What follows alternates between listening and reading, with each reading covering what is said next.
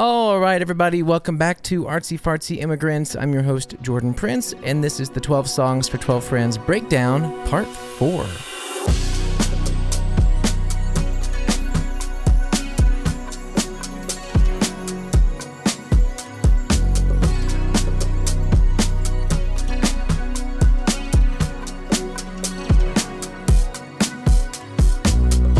So last week we talked a little bit about uh, track nine and ten.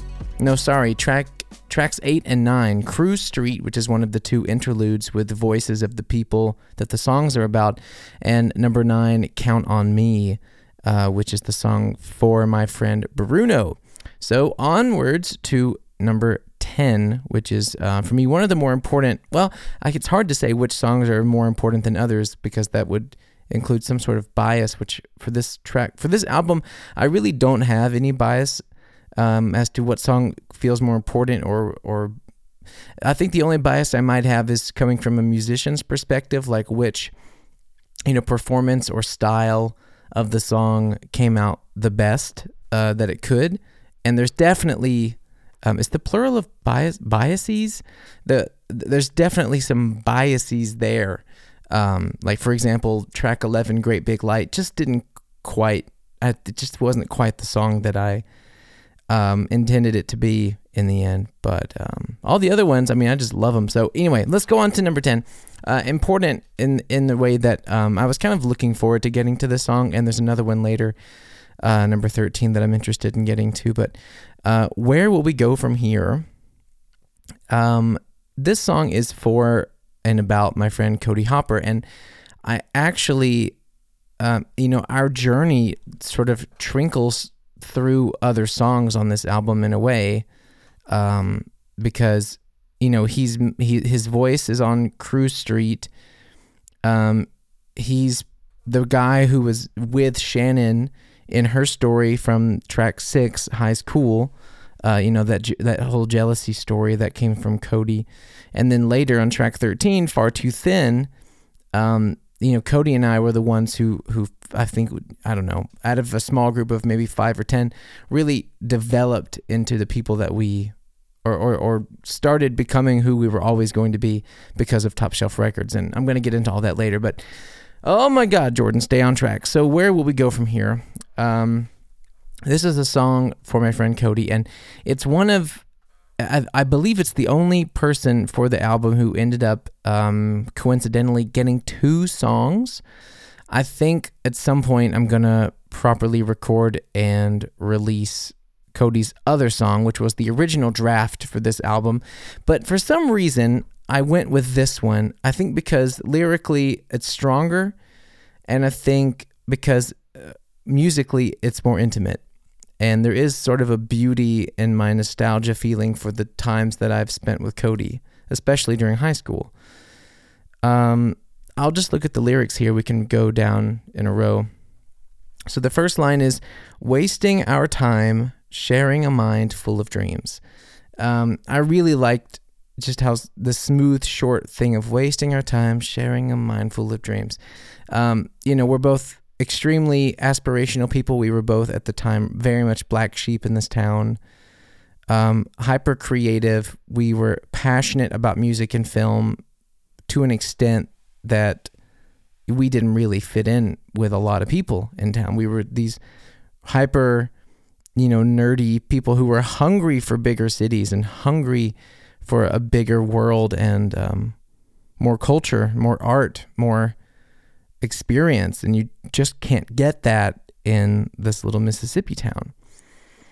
Um, so we, yeah, wasting our time. We played so many funny games at my house. We would always sit up in my bedroom with my strobe light and blast, I don't know, Red Hot Chili Peppers or something, and like do a dance video, like way before TikTok, on my old uh, DVD Handycam, and. Uh, No, sorry, I didn't even have a DVD Handycam. I had one. I had tape. I had a digital camcorder, but it recorded onto small um, tape uh, tapes, which is crazy. That uh, sorry, I, I have hiccups and I have a sore throat. Uh, and I have a cough, so this is going to be a very exciting uh, episode for the sensitive listeners out there. Sorry, there it is again. Damn it. Um, wasting our time sharing a mind full of dreams. Um, yeah, I felt like we were very much the same kind of person. Same kind of person. Oh my god, let me try and get rid of these hiccups. Hold on. Gonna try and do the whole hold your breath, drink something. Excuse me.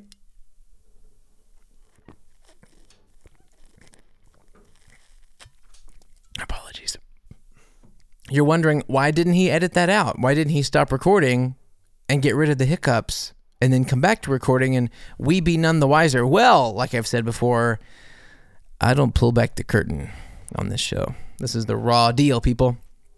Um, yeah, so yeah, I felt very much like minded with Cody. We were really drawn to each other, in in a way, probably very much in love with each other. Um, not in anything, uh, not not in any sort of like physical, like crossing it uh, over into like anything romantic, but like in love with just who the person was, you know. And I still feel that way.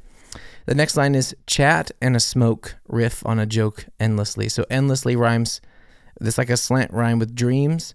So you have wasting our time sharing a mind. There's your A rhyme, full of dreams. B.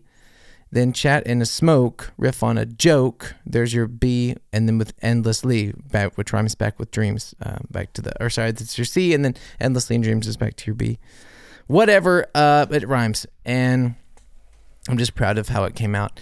Chat and a smoke, riff on a joke endlessly. So yeah, Cody and I. I mean, we we uh, would talk late nights on the phone for hours. We would watch a movie. Top Shelf Records had this had this film rental deal um, back during the hype of like Movie Gallery and Blockbuster. There was Top Shelf. It was this small store in my hometown, which I will be talking about a lot and often do.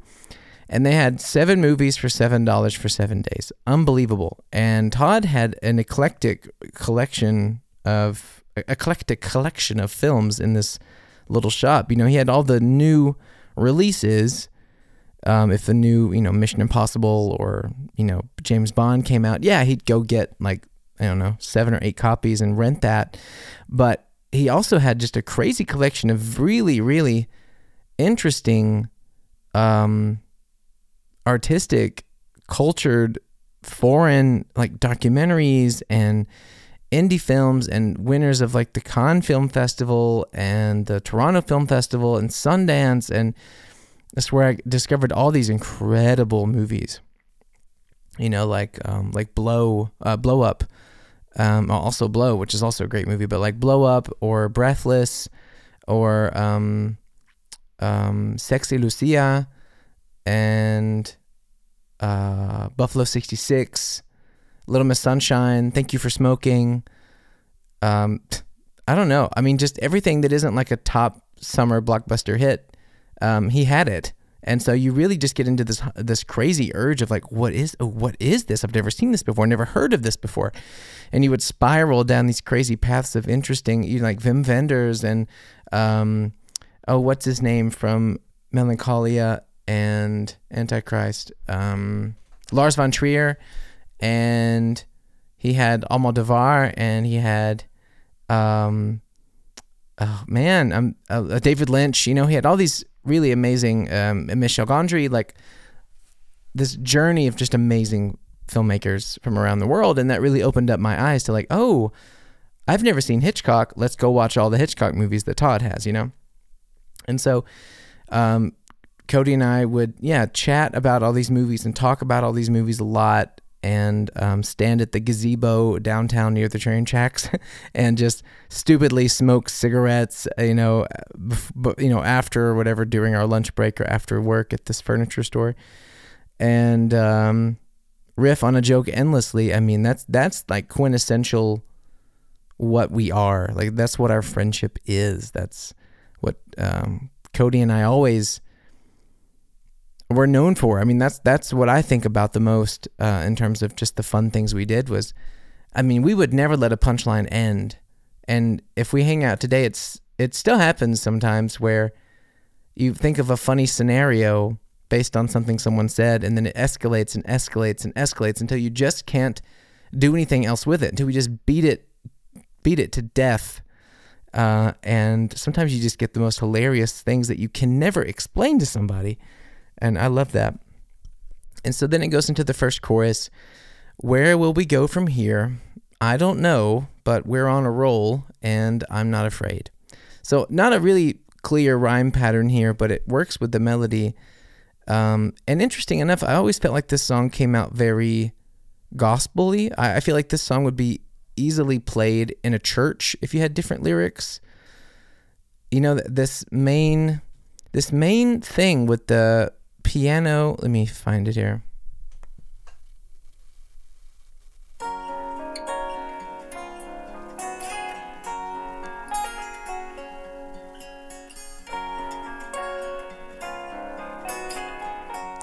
You know, like I feel like that could be played while people are being called down to the altar in a church. Da, da, dum, da, da, dum, da, da, da, dum. And everybody, please put your hands in the air. Turn into turn to Psalm 52. If you're feeling the Lord in the house today, please don't shy away. Accept Christ in your hearts. Come on down the aisle. Got Brother Carl here. He's gonna lead you to lead you to salvation. Got Sister Catherine. It's to take you down. You know, it's like, I don't know. It just feels so churchy. And I, maybe that stems from being raised in church, being raised in uh, um, Baptist church.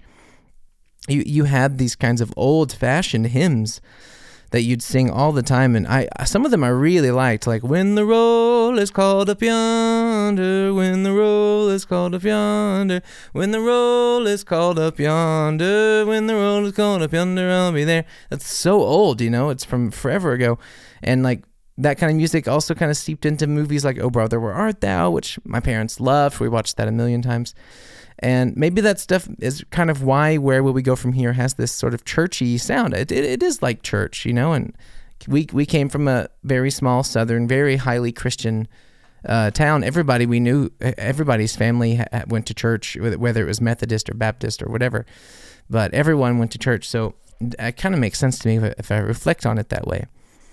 Um, and the lyrics in this chorus are really straightforward. You know, where are we going to go from here? Our friendship has been through so much. Um, and now, you know, at, at, this point, I had moved, I had already lived in New Orleans for years. So we had a lot of separation already.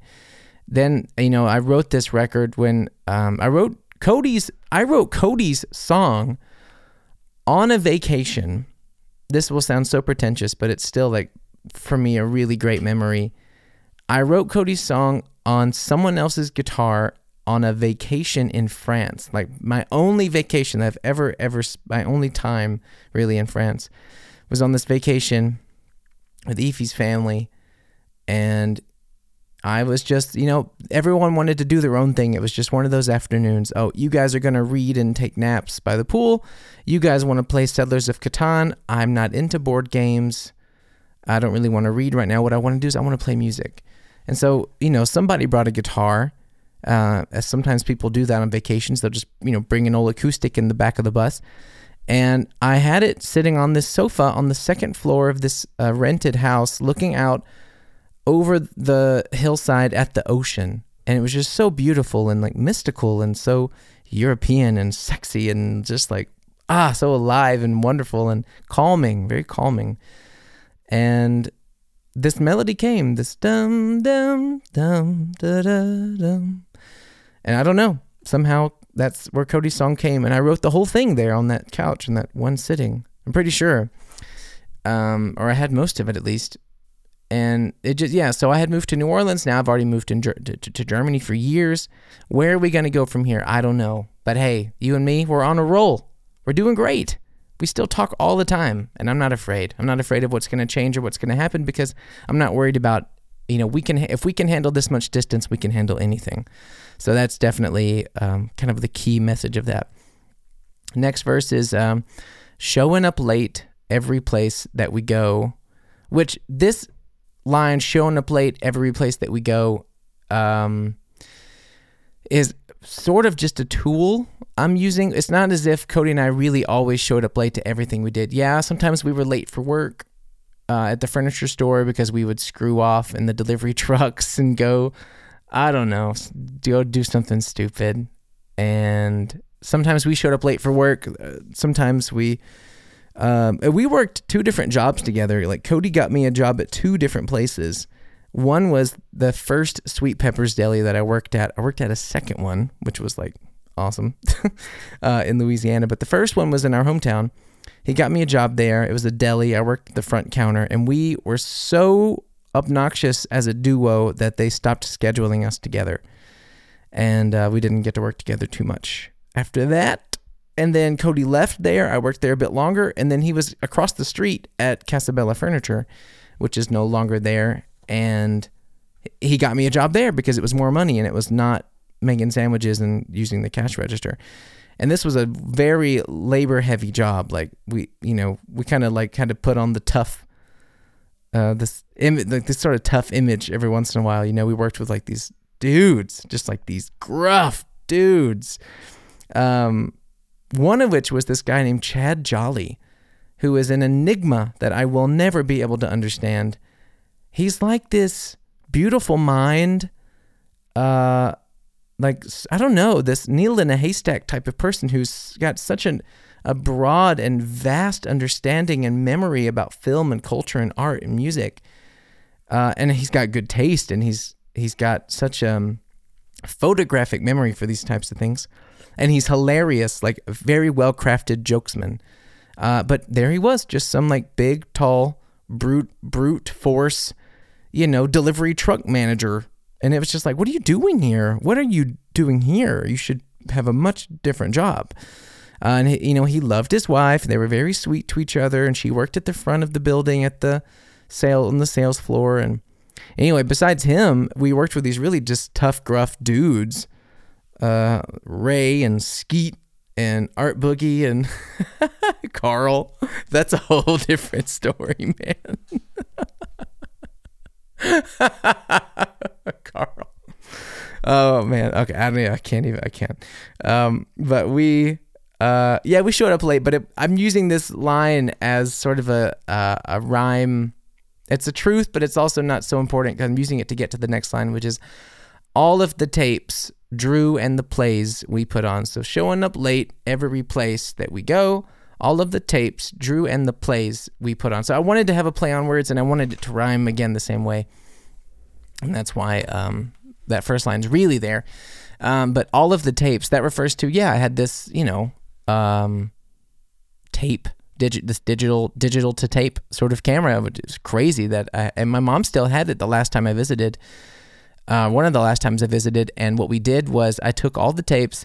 I gave them to a friend in New Orleans who digitized them, who watched all of them, digitized them to a Google Drive file, and then I took some of the best moments to my friend Bruno, uh, who I mentioned in the last episode.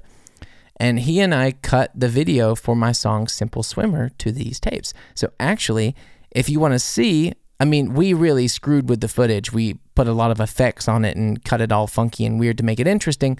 Uh, but if you want to see the footage, some of the footage from my teen years with Cody in my high school, uh, in my childhood home, you can actually go to my YouTube and watch the video for Simple Swimmer um, funny. It's it's so weird, but it, I love it. I'm so glad I, I used that footage for that. Uh, Drew, just the name Drew, and only a couple of people uh, would even know who I'm talking about when I just say that one name. That's why, uh, really, the attention to detail on like how specific these songs are to the people is so. Um, it, it was so much work. uh, you know, some people don't really see that, but it was a lot. Um, uh, Drew is, of course, referring to a singer songwriter that you should definitely go listen to a couple of his albums, at least, I can recommend on Spotify. His name is Drew Danburry, D A N B U R R Y, Drew D R E W. Drew Danburry, um, huge inspiration for me and Cody in uh, a certain phase of our teen years. He was just somebody that we thought was going to blow up. Um, in retrospect, when I go back and listen to his music, um, it doesn't have the same professional quality that I thought it did when I was a teenager, but it's still special. It's still its own thing. Um, and he's changed his sound a lot over the years and made a lot of different decisions about what kind of music he wants to do and stepping out of the spotlight and having a family and all these things. Uh, but Drew Danburry, for a while, was this young guy uh, from Utah and he was like the definition indie musician for us. And we idolized him. We had all of his CDs. Um, we like always got everything the moment that it came out. We always searched and Googled like, oh, he's got a new YouTube video. Oh, he has a new song. Um, and we were lucky enough that you know one time he toured through. He toured twice in my hometown, which should have been that should have been a cue for me that he wasn't like a huge artist because he, the first place he played was the patio outside of a pizza joint but for me, I was like, why aren't there 10,000 people here? This is unbelievable. And he played unplugged, uh, uh, and he played with a band also. I think this, I forgot the name of the band that toured with him. I think they played after or before him. And it was next to the train tracks so occasionally the train would just like burst through their set and you couldn't hear anything anymore. And they would either stop or just like power through. And i filmed that on my little vhs camera. I filmed like the whole performance. And i, I would rewatch it. I would go home and i would watch the performance over and over. I think that was one of the rare times cody could not be there with me. I think he had to work uh, or he had something else going on and then Drew Danburry also came back around another time a couple of years later when we had turned Top Shelf Records into half a record, a half record DVD store, half uh, music venue. We had finally convinced Todd and, and pushed him enough to let us play music there. And I was playing there like every other weekend. I had my acoustic sets there. I had my rock band there. I had another project with Cody, uh, the Warehouse Junkies. And we had, um, which is like so obvious why we called ourselves that, working at a furniture store warehouse. Um, and we uh, had a lot of bands coming through. I was booking. I was helping Todd run the door. Sometimes I was trying to help, sort of like, I don't know. I felt very much responsible for that, for those things to go well. And thankfully, I don't remember there ever being too much of an issue. I think everyone paid their ticket. There was never any fights or anything. Uh, he didn't serve alcohol, so it didn't really, you know, it couldn't go crazy there. Um, but man, we sold the hell out of those Jones sodas. I'll tell you that. I missed that. Oh man, I missed going to Top Shelf on a lunch break and getting myself a Green Apple Jones soda. Man, special times, special times. Um, anyway, so yeah, that's Drew. He's this musician who we idolized. He played in my hometown, and uh, actually had some correspondence with Drew this year, I believe. Maybe it was late last year. No, maybe it was this year. Anyway, we had some some correspondence with him, um, sort of out of the blue. I think I wrote him um, to see if he'd be interested in, in uh, maybe he wrote. I think he wrote me to say that he enjoyed the album Simple Swimmer, kind of randomly. Um, and we started talking about maybe doing something together. I think we have some rough recordings we shared with each other, but nothing's come to fruition. Um, but this year I had a real slow um, draw back into recording things. So let's see where that goes. But that's who Drew is. Uh, big played a big role in our teen years.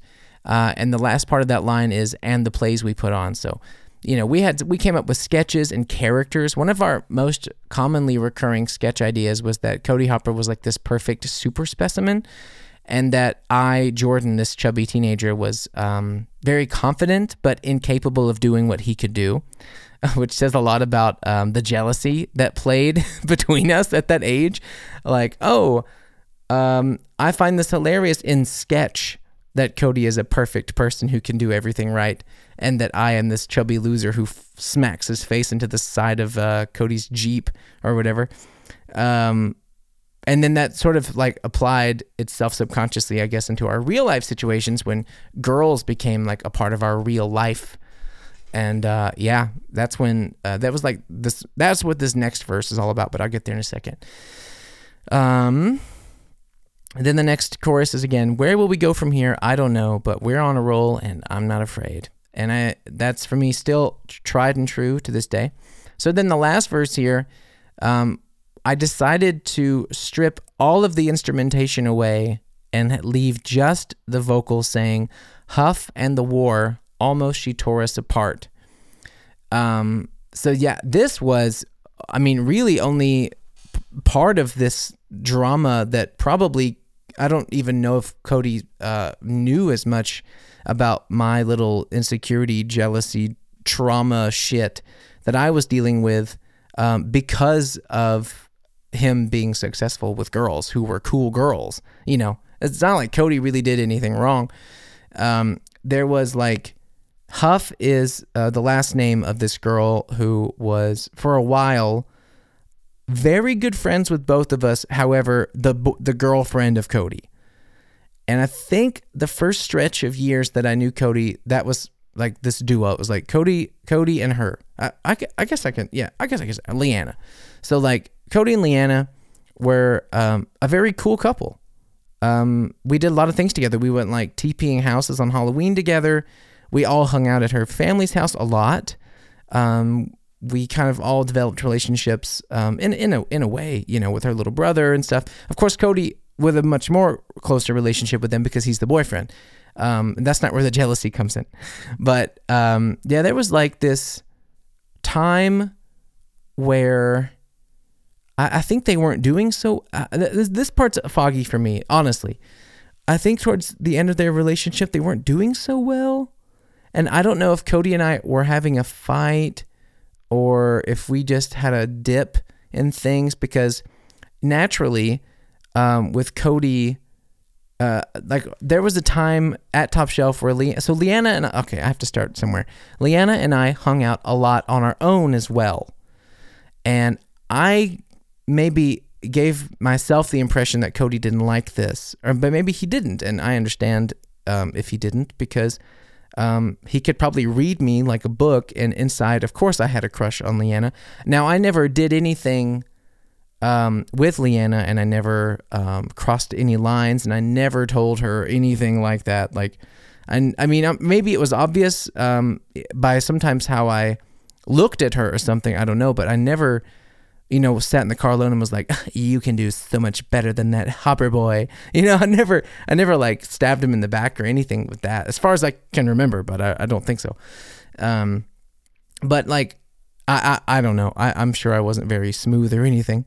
But uh, we hung out alone a lot, and there was a time where we were hanging out together, and she had told me um, her, her and Cody had started like you know going to the next level uh, physically in their relationship. And I remember I got so jealous. I took a Jones soda bottle and I threw it down the street. And then I got so mad because the bottle didn't shatter, it just bounced three times and went into a bush.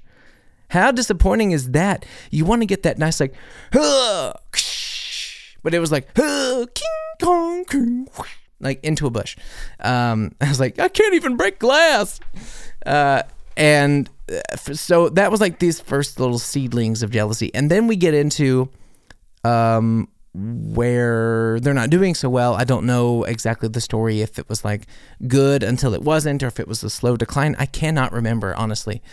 Um, but there was a time where I was hanging out with her a lot and they were not doing so well. And of course, part of me was like, well, maybe she'll date me next. Um, but that was never going to happen. That was never on the table, you know? And I think there was this little there was this little weird thing between me and Cody about her in the way that I was such a douche about um, maybe hoping that would be the case instead of just trying to stay more in the middle and say, well, look, whatever happens here, you guys are both great, and I'm just your friend, and I'll support whoever's being hurt by the, you know, whatever. Like, I'll support you both. I didn't. I was like, oh, maybe if they break up, Cody will find someone else because he's so good looking and I'll get maybe Leanna will see in me what I see in me with her. You know what I mean? So it was just this naive teenage crap. It's just teenage crap. And I'm sure I'm painting a much blurrier picture of this than Cody remembers. And uh, I'm, I'm, sure I'm not getting some things right here, but um, that was the general gist was just like this thing about Leanna was uh, caused a bit of a rift between us, but only for a short time. And what's funny is I should have even I, well, like in Shannon's song, I talk about how this jealousy between uh, uh, my jealousy again of Cody with a girl friend of mine, Shannon, is the same problem to the extent where I stayed up all night, fell asleep driving my car, and almost died. You know what I mean? Like, how far was I willing to go to drive a wedge between Cody and women? Like, that was never going to be successful. I should have learned how to accept myself and to love myself, but it took a long time. It took many more years. It took until college before I finally just naturally shed a good bit of weight. Uh, I think I, was a freshman or sophomore in college, and I, I lost, I don't know, like 20 pounds or something crazy. And that's when I felt I, I, I, maybe it was connected to that, but it was also just like I felt so proud and okay with being me. Like I had all these friends, and I don't know, it was a different world. It's like I don't know, I don't know why. I don't specifically know why, but it's just like I had a lot more people who um, wanted to surround themselves around me, um, and I didn't have that in Mississippi. I had, of course, I had my core group like Ride or Die, like Cody and Todd and Shannon in them, but it's something something different just happened. You know what I mean? I don't know. It's hard to explain. Maybe you know what I mean. But I didn't love myself at the time, and that's what the problem was. That's what the problem was always between if it was Cody with girls, is because I didn't love myself. Um, and that is always usually the issue is the person who's jealous or, or full of hate or angry or something is because they know that they ha- don't have a chance here, um, and they should learn how to get their own um, get themselves in gear and get their own girlfriend. You know what I mean? Or just be happy for their friend. Like, oh, that's awesome, man. Like, good for you. But instead, I was like, oh, why is he doing this to me? So that's the general story of like Huff and the war. Almost she tore us apart. Although she could never really tear us apart. Come on. Uh, my fault, then yours. The weight secrets bore on our hearts. I'm particularly happy with that line. I really like the weight secrets bore on our hearts. Um, and that's all tied into that you know, Huff and the war, almost she tore us apart. My fault and yours, the weight secrets bore on our hearts. Um, again, really just uh, what I wanted was a very cool rhyme scheme here, the way that things dance on the tongue, the way they snake around each other, the way they bounce, and the way they link up was very important to me. And also having the the emphasis like um, on this uh, Huff and the War, like this isolated vocal, and then slamming back with the band um, what people might notice is that on that final verse, the song changes from a three four rhythm, like one da da ba da da, into four four, like da da cat cat. Um, we did that on purpose in the studio to give a super amount of weight, literal weight, to the lyric. Um, so, for example, it's like um,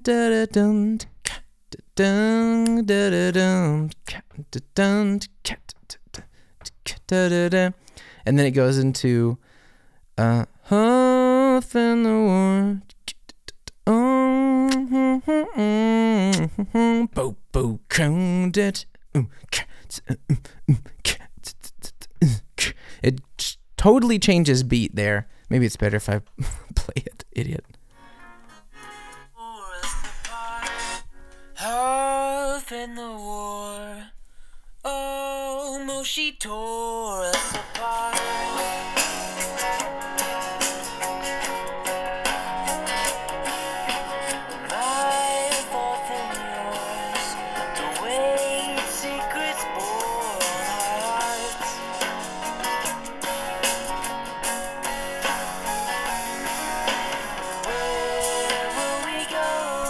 Right back into right back into three four. Um, yeah, and that's basically the track uh, lyric wise. Then that's kind of what that stands for. You know, Cody had another song uh, that I never released uh, called, I think it's called um, Six Blocks or what did I call it? Um, what's the the line is like um, all the kids six block stretch downtown uh, like six blocks. I think I'd call it six block stretch. I'm not sure, but it was a much rougher, cool rock, like dirty indie rock song, um, with a cool melody and a fun riff about um, just like the grittier, sillier, dirtier things we did, like all the the smoking and like oh drugs and like oh whatever and like warehouse stuff, and uh, it's really fun, totally different from this song. This song is like just a, a warm, like a very, very deep love letter to this person admitting my own faults and realizing that if we can get through all that stuff and we can get through also the distance between us, that we can get through anything. And so far, that's been very true. Um, since I started breaking down this album song by song on the podcast, I've sort of reignited some conversations with some of the people that these songs are about. Um, I have a text group, of course, with a handful of the New Orleans people, naturally. Um, but also, I have a group with Cody and Todd, and I've been also talking again uh, to Shannon, which has been really nice. You know, I, when I covered her episode, I thought it was very fair to tell her this is about you, and if there's anything I should correct, you should, you know, tell me, and I did.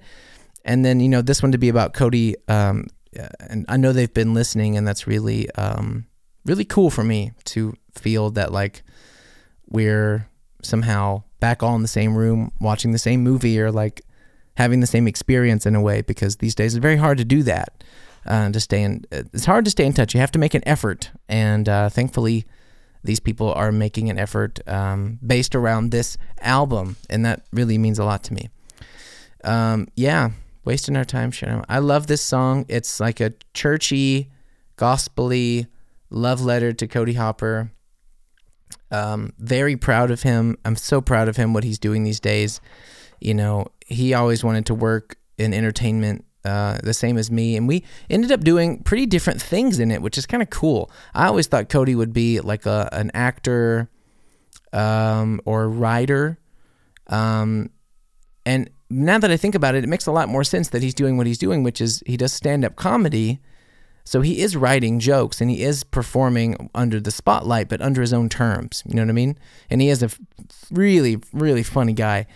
Um, and then also working on film sets, but not in front of the camera. He's kind of you know the the reliable gear guy uh, most of the time. Like he worked as a really reliable, consistent stand-in on um, you know Ozark, which is an amazing show, and he's worked on so many things like the Spider-Man movies. And um, I'm so sorry, Cody, that I'm forgetting all the projects you've worked on right now. But he's worked on a lot of major Hollywood projects uh, over in Atlanta, and that's just so cool. And he's on a project now, and you know he's working the hard hours and, and, and you know making decent money, and hopefully he can save up enough uh, to come visit over here in Germany sometime. I would love that. Anybody who these songs are about, I would love to happily host. Um, we've got room for you. It would just be a just be a flight for you, my friend. Um, okay. So now we can get into what, and I hate to say it this way, I really do.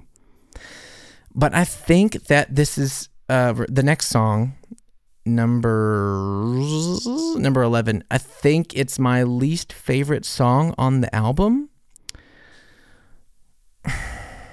Like even lyrically, I'm just not very happy with this.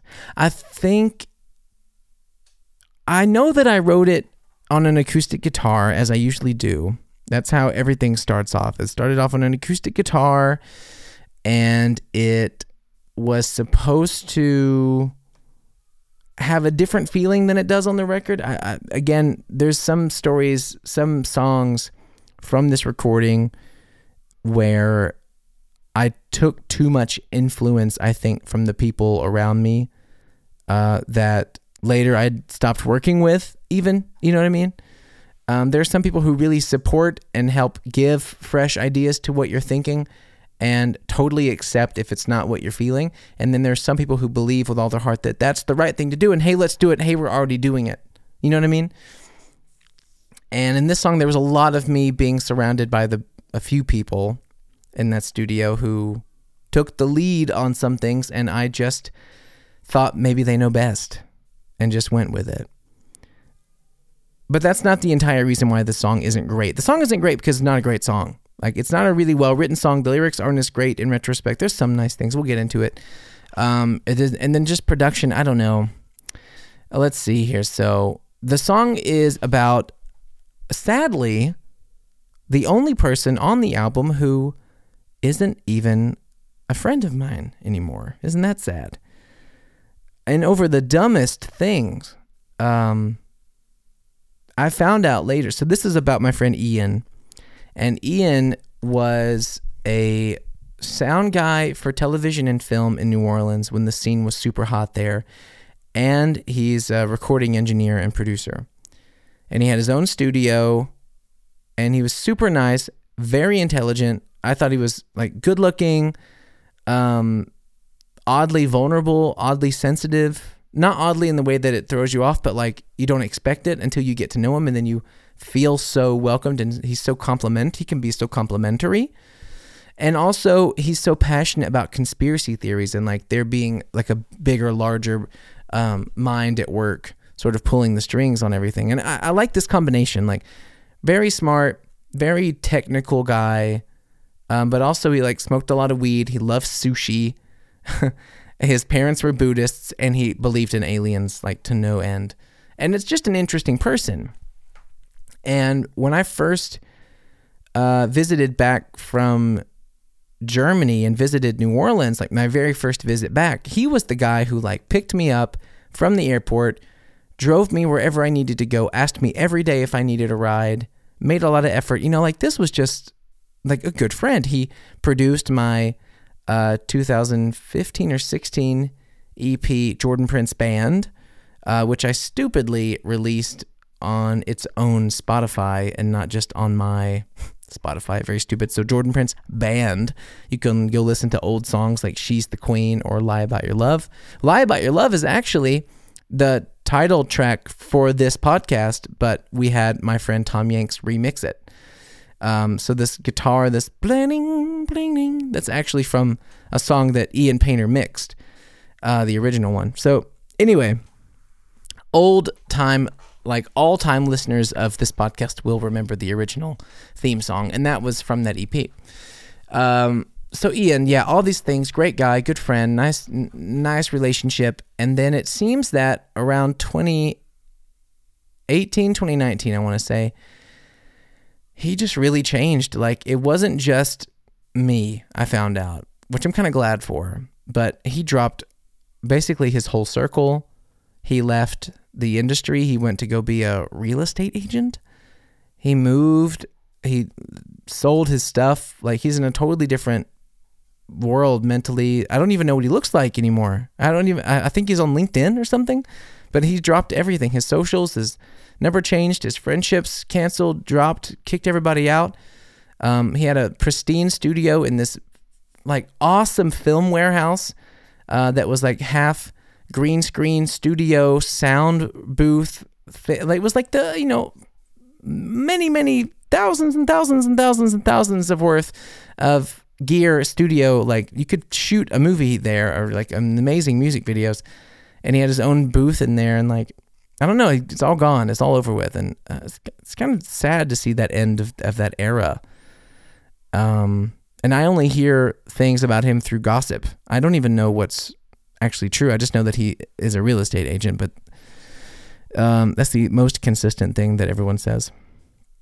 But so this was the original lyrics for this song. Uh, and well, I'll finish that other story first, which is that, um, yeah, at some point everything ended um, I thought that he stopped being my friend over a strange misunderstanding. I, I asked him to buy, um, I mean, at the time of, of our falling out, I was vaping tobacco. And there was a particular machine from America they didn't have in Germany. And in New Orleans, at the smoke shops, you could get the flavors there for that machine. And I liked it. And I wanted him to mail me some and I would pay him for it. So he bought me like a whole, like a second machine and a bunch of the po- of, of the pods just so we would always it would always be working and always be full. And he th- put it in the in the mail and like a month later it got stopped at customs. I had to go out like over an hour to the edge of Germany and go to this customs office and Ian unfortunately labeled everything correctly, which that's who he is. You know, he was like, of course, man, you're going to put it in there exactly as they want you to put it. Um, but he labeled everything as like, you know, lithium batteries because it was, you know, electronic, it was an electronic device. Um, but it was a vape with no batteries in it. So basically it's plastic and some liquid, but everything was super, super wrapped. And he could have just not put that label on there because it isn't dangerous, but you know, whatever. So I'm at the customs office. I'm holding the box in my hand I'm not allowed to take it. They take it back from me, they ship it back to Ian. And I'm so frustrated and so disappointed. He put all that money into it, all that time, all that effort. I waited forever. It, it traveled all the way out there, nothing. Goes back to Ian another month later, and I say, okay, look, I know my friend Matt, and I know this guy, and I know this person. I know they they vape the same machines. Instead of me paying you whatever it was, like two hundred bucks for something I cannot have, why don't you? Or I can I can text these guys and say, hey, do you want to buy any of these pod these flavor pods and stuff from Ian from you uh, at a discount price on behalf of me? They can stop by your house, pick up like 20 pods or 10 pods, pay you half the price or 75% of the price, and then you get a lot of that money back yourself, and then I pay out the dividend. I pay out the difference. That way, I can pay you for your effort and for the trouble, but I don't have to spend all the money on all the stuff and not get it. I don't know about you out there, but I think that makes a lot of sense. I think that sounds totally fair. I'll make the effort to communicate with the people. I'll make the effort that they come to you. I'll make the effort that they spend uh, that it's less uh, price for them so that they have initiative to buy more. They get it off of your hands, they give you the money, and then I pay the difference. So in the end, you still get everything back that you paid for. Uh, plus shipping, and I don't have to pay, you know, whatever 200 plus dollars, which sometimes that happens with big packages. Well, at first it sounded like it was going to work. I got in touch with my friend Matt and I said, "Hey, go, go go to Ian's, make sure to get a bunch of these pods, just buy them, you know, whatever." Um, and so I, and then I never heard from Ian again, like full stop. I wrote Ian like a month after that and said, Hey, did Matt ever come by? Did so and so ever come by? Have you heard from them? Because I was going to follow up and make sure that it happens because New Orleans is full of a lot of people that say they're going to do things and then they never do them. Ah, and he never got back to me. And I said, Hey, it's been another month. I just want to make sure we're cool. Let me know, please, if anyone is coming by and helping get these things from you. If they're not buying them, please tell me because I want to make sure you get your money back. Like I'm being very clear. If they are not buying it, I will give you the money. You still spent the money.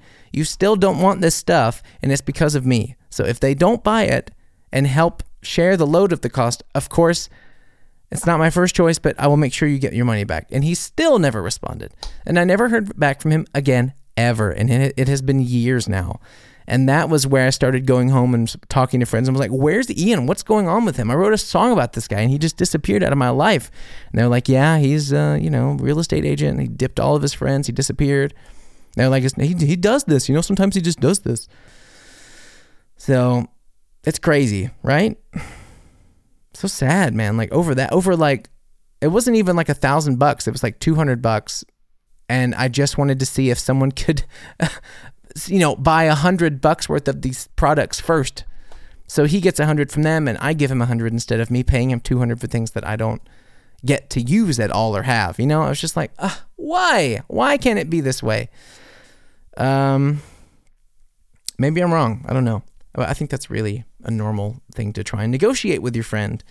Um, because you always say, if it doesn't work, tell me and I'll make it good for you. But whatever maybe it wasn't about that deal at all in the end. But this is what the song is about. The song is about um basically it's it's kind of a UFO conspiracy haunted house thing. Um it's it's basically like saying your conspiracies are true. I'm seeing what you're seeing and I'm waiting for us to be basically taken by the aliens. It's just a it's just that simple. So it says, Take a look up at the sky. Just what is it that you see? Do you find yourself wondering just what's hidden underneath? And then the chorus, Oh, I'm waiting on a great big light to lift us up into the night. Which I like the idea of this cryptic UFO image of the beam from the sky sucking you up into the clouds and like you know i don't know if you saw this movie nope but the first i don't know 40 minutes are great i think before like the big monster reveal sort of but like um, the first 30 or 40 minutes are great where you just have this like distant screaming in the sky and you have this shadow that moves and everything's very cryptic and sort of hidden and secretive and i love that. Um, so this was kind of that feeling i was going for. And then the next one is uh, are you seeing that there uh, well, this is like I said, like, are you seeing that there portrait move? Which is funny that I put that in there, but are you seeing that portrait move? All the eyes follow down the hall. Of all the things that we'll never know, do you see what path we're on? So it's almost saying like, Are you seeing the lights in the sky? Are you seeing the portrait's eyes move in the hall? Like, there's so many things we don't know. Do you think we're learning the right things, going down the right path? Like, it's questioning also. Are you are you sure that th- this is the right thing to focus on? Should we really be taught? Like, should we really focus on if JFK is still alive? Should we really focus on if aliens are um, in our universe? Should we really be focusing on you know Bigfoot or Loch Ness. Like it's also it's questioning these things. Like I'm I'm starting to obsess. I'm going down the wormhole with you. Like should we be doing this? Is this right? Are we seeing the things in the sky actually? And then the last line, of course, again after the bridge is uh, I'm waiting on a great big light to lift us up into the night. And the song is actually really fun. Like it's a conspiracy theory haunted house sort of song, and the it it has a sort of a fun rock riff to it. Um, let's get into it here. Uh, maybe I'll skip the intro intro.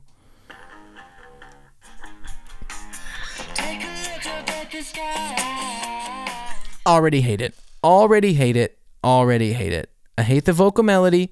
I hate how whiny I sound. Hate it. Let me get to the part I like. Here we go.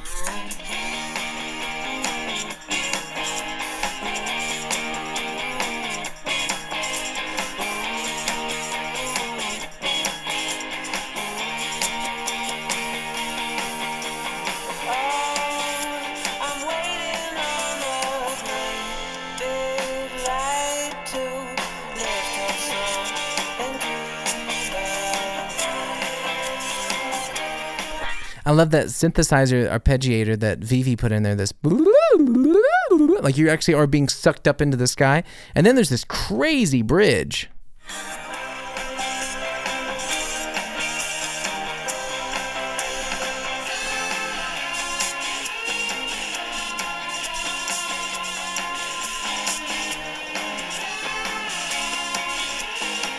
That's Vivi deep in the back, like I love those melodies that she comes up with. I love those melodies that she comes up with. That's, actually in, in the Lakeshore Drive interlude. That's one of the things that she says that she loves about our relationship is that she has this memory of building a melody in our band Big Lemois and looking at me and I whispered like, I love it, I love it, because I often do. She has unbelievably beautiful melodies in her brain.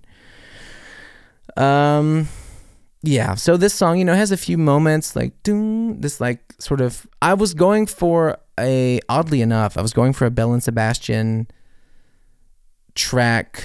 What's a good Belle and Sebastian? I think like was it Books? No, not Booksmart. Um, there's a Belle and Sebastian song I was trying to emulate here. What's the album? Um, forgive me here for a second. Come on. Was it um not boy with the Arab strap? No no no no no no no no no not this one, not this one. Not this one, not this one, not this one. I'm so sorry. This is must be so annoying. Was it Third Eye Center? Oh yeah, it was Third Eye Center. I am pretty sure. Um.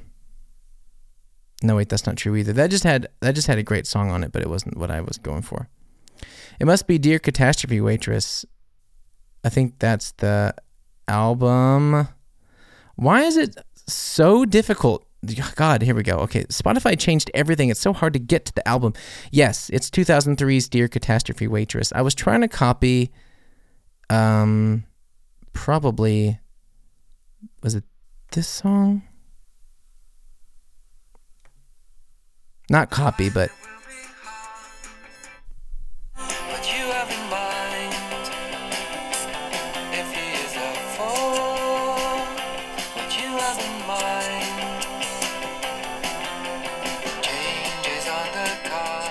And you can you can hear a similarity. This doom doom doom doom doom doom doom wrapped up in books is an amazing song from that album. And I just tried. I was trying to go for that sound. That's the sound I was going for. Uh, did it work? No. Are there little moments? Maybe. Were they original ideas of yours that you're so proud of? No some of the best ideas in that song are Vivi's ideas. And this, I have to say, and I this may seem slightly controversial, but like this main bass riff, the intro of the song.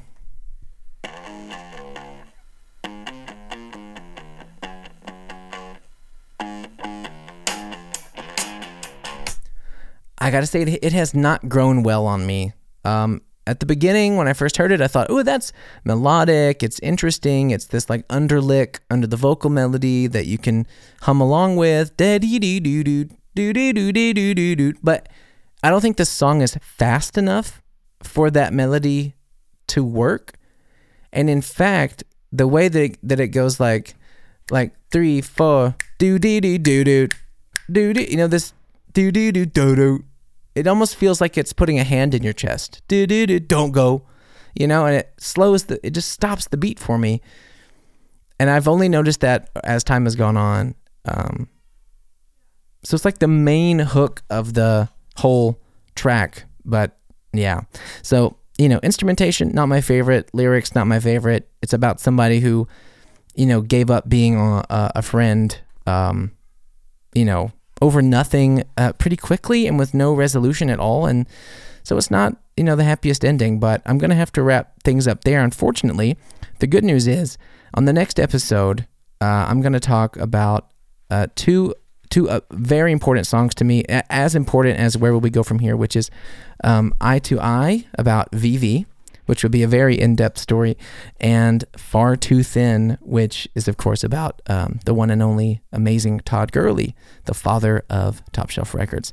So don't go anywhere, guys. Listen, if you enjoyed today's show, please make sure in the in the show notes there are our social media channels: TikTok, Instagram, YouTube. Please go follow us. Tell a friend about this show, even just word of mouth, or you know, sharing a link or something via text helps us so much. I really want to try and grow this artsy fartsy family. So please, if you enjoy enjoyed this, if you like listening to this show, just share it one way or another, or make a comment or a rating or a review on Apple Podcasts. It really helps the algorithm and helps new listeners find this show. It really means a lot. So please go do that if you enjoyed it. Thanks so much for listening, guys. I hate to wrap it up on this sour note, but I love you so much. Thank you for listening. We're going to have a great one the next episode. Much love to Cody Hopper. That one's for you. Be here next week. Bye bye.